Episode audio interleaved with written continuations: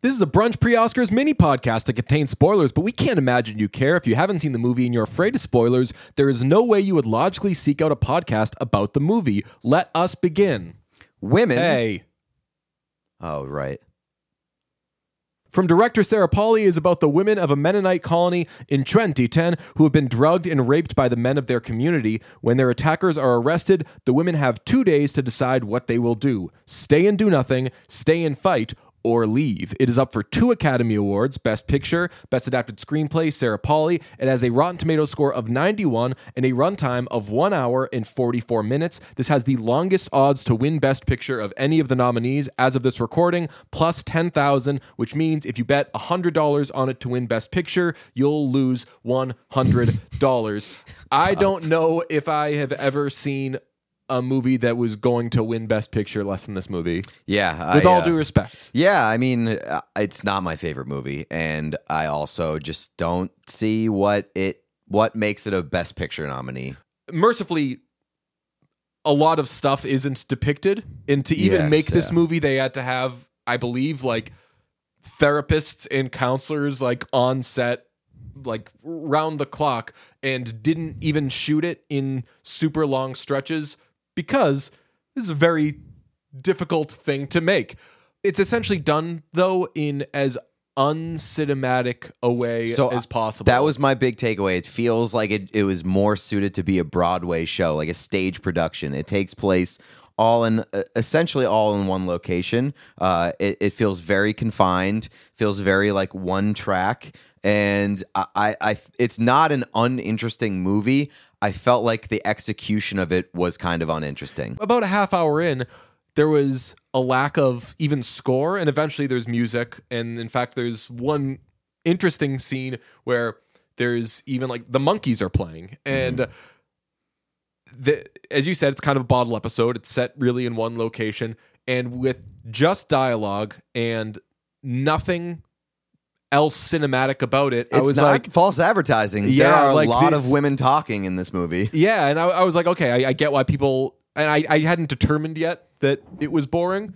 And the longer it went on, I was like, oh yeah, you know, this, this doesn't uh, get any more intense. It doesn't get. I mean, there's some back and forths where you're like, shit, these women are talking to each other in not not very nice way. Yeah, like there are standoffs. The needle the, the needle moves up and down, but it does kind of stay one track. The comparison I make with it is it's if Reservoir Dogs didn't have any of the car chases or shootouts or guns or torture scenes, and I can promise you, I would not like Reservoir Dogs if it didn't have those things. If it was really like, hey, what are we gonna do? What happened? You're like, well, what did it? Like, let me and that's not to say that like you want to see the depiction Exactly. of what they're talking about, but like there Oh. are ways to spice this up. Like the the relationship between um, Ben Whishaw's character Auto, August, Yeah, and then- Ona. and Ona, like that was really interesting to Yeah, me because I was shipping to be honest. yeah, for sure. And and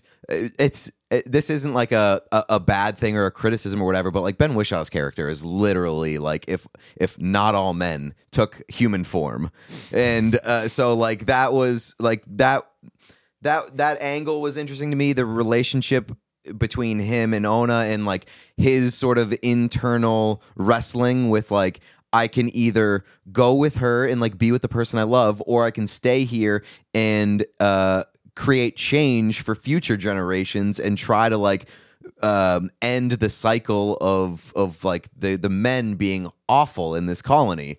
Um, that I thought would have been interesting if they had fleshed that out more and they'd explored that more. I also think it would have been a, a very interesting that if they had explored the idea that this movie takes place in 2010. Yeah. and like that was a shocking revelation. Not not knowing anything about this movie or this story going in, and then when the the the truck pulls in and they're playing the Monkees, and I'm like, wait a second, what the fuck's going on here? And they're they're saying like this, we need to take uh take numbers for the 2010 census, like. For up until that point, like, your "You have every indication is that that." this movie is, takes place in like the 1800s.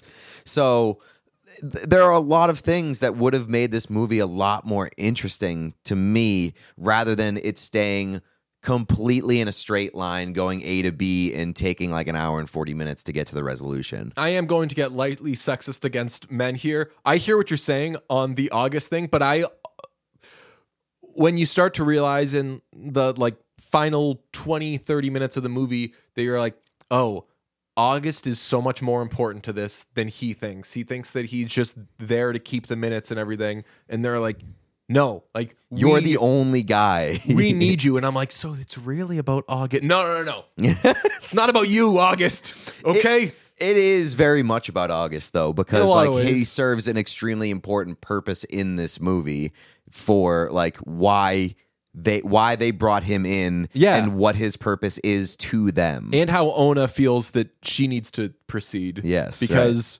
she could have a life with him, and he. I mean, we only know a little bit about this guy, but relative to what we know about the other men in the colony, it's like it seems like he'd be a good dad, and he'd be able to.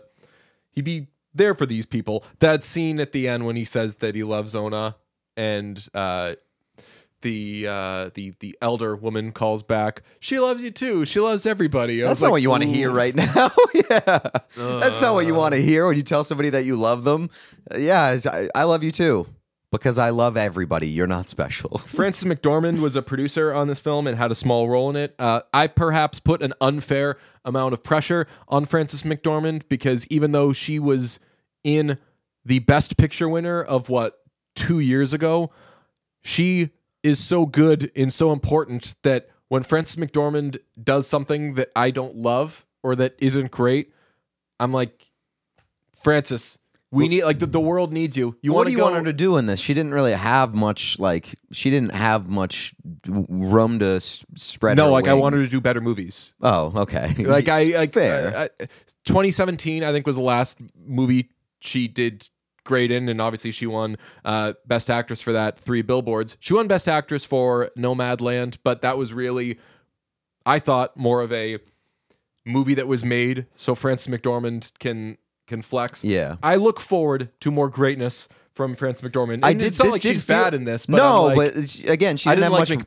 Macbeth. She didn't have much room to, to to spread her wings. This also felt like somewhat of a passing of the baton a little bit for Frances McDormand. I think she, no, she she dr- I think she dropped herself into it because she, She was thought it was making the- important. she made the movie and was like, more people will see it if my name's attached to it. Fair. Um, I mean, I, I thought that uh, Jessie Buckley was was really great Yeah. in this. Uh, um, Jessie Buckley is the real fucking deal.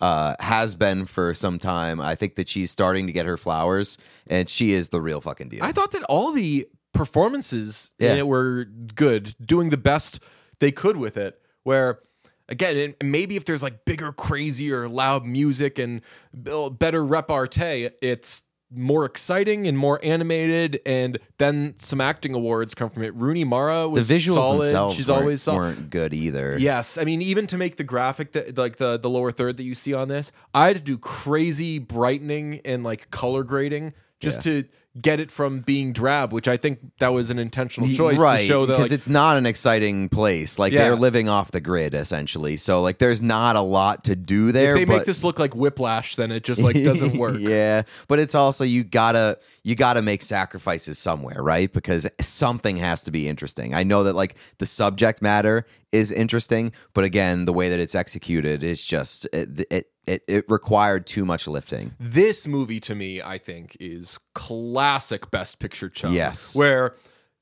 you see what like It's it's heavy subject matter bait, I Uh, would say. yeah, like he- heavy subject matter, uh, well-known actors, and like director that people like, and you're like, okay, yeah, that'll be nominated, and it won't win.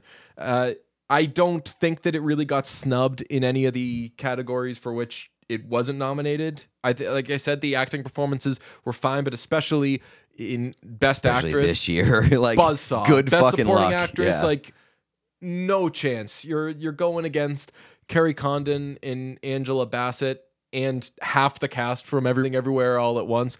It wouldn't really make a difference anyway. There are, of course, movies I would nominate ahead of this. I'm not furious that it's nominated. I think it's the worst of the Best Picture noms, but it's not an offensively bad movie, which sometimes there's like, hey, I don't fucking get it. Why is this thing nominated? Yeah. This is more of it's fine. Not th- particularly exciting. Yeah, I think that if I had seen it before it was nominated and I saw that it got nominated, I would have been like, really? it's kind of taking up a spot. Yeah, so that's that that um you know I, I don't think it belongs there. is RRR. What, what I'm saying. RRR, I'd put ahead of it.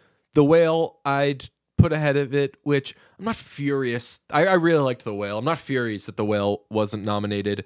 RRR, I'm a little more upset, even though that's not the type of movie that would win either. Big musical numbers. Glass Onion, I would nominate ahead of it. Barbarian, I would I was gonna nominate say, it. give me Barbarian. Yeah, there is a didn't like pretty it, but- long list, but I think that we've come around to not every movie that it's it, your list is never going to show up there, and y- as long as they get yeah. the top third right, it's a win. Yeah, I mean, and you also have to make room for like movies that you you do, you do expect, like like like we said, like this fits into the like uh, Oscars bait, Oscars chum sort of category. But then on the other hand, you have like a Top Gun Maverick that we talked about uh, talked about, where it's so far outside of the box of what you expect for a Best Picture nomination that like you know your list is never going to get in there at the end of the year. But if you get like one or 2 I think that there's th- that's that's improvement and, and I'm okay with that. So like I, I- again, like this this is not going to win. It shouldn't win, but it's not infuriating that it's there because it's it does fit the mold of what you would expect to be there. Last thing, I can't believe didn't bring this up yet. Uh, the compliment it must be paid is it has the best title of any of the best picture nominations by far, and this is more of a compliment to It's certainly the author most of on the nose. But typically, your cocaine bear, snakes on a plane, typically uh, films that are titled that obviously aren't Oscar nominated and they're not prestige films. Like there to Plane. be right for there to be a serious drama that is about women talking called Women Talking. Hell yeah. Best thing about this movie, maybe. Yeah, I mean, again, there's certainly no false advertising. You walk out of that theater, you don't like the movie, at least somebody can be like, "Well, you got what you paid for." Every now and then, August pipes up, and I'm like, ah, bah, bah, bah, bah, bah, bah. So do the actresses. there are a few points where August chimes in and like, "Hey, did you see the title of the movie?" How are those minutes keeping? How's the minutes keeping going, August? Right, please.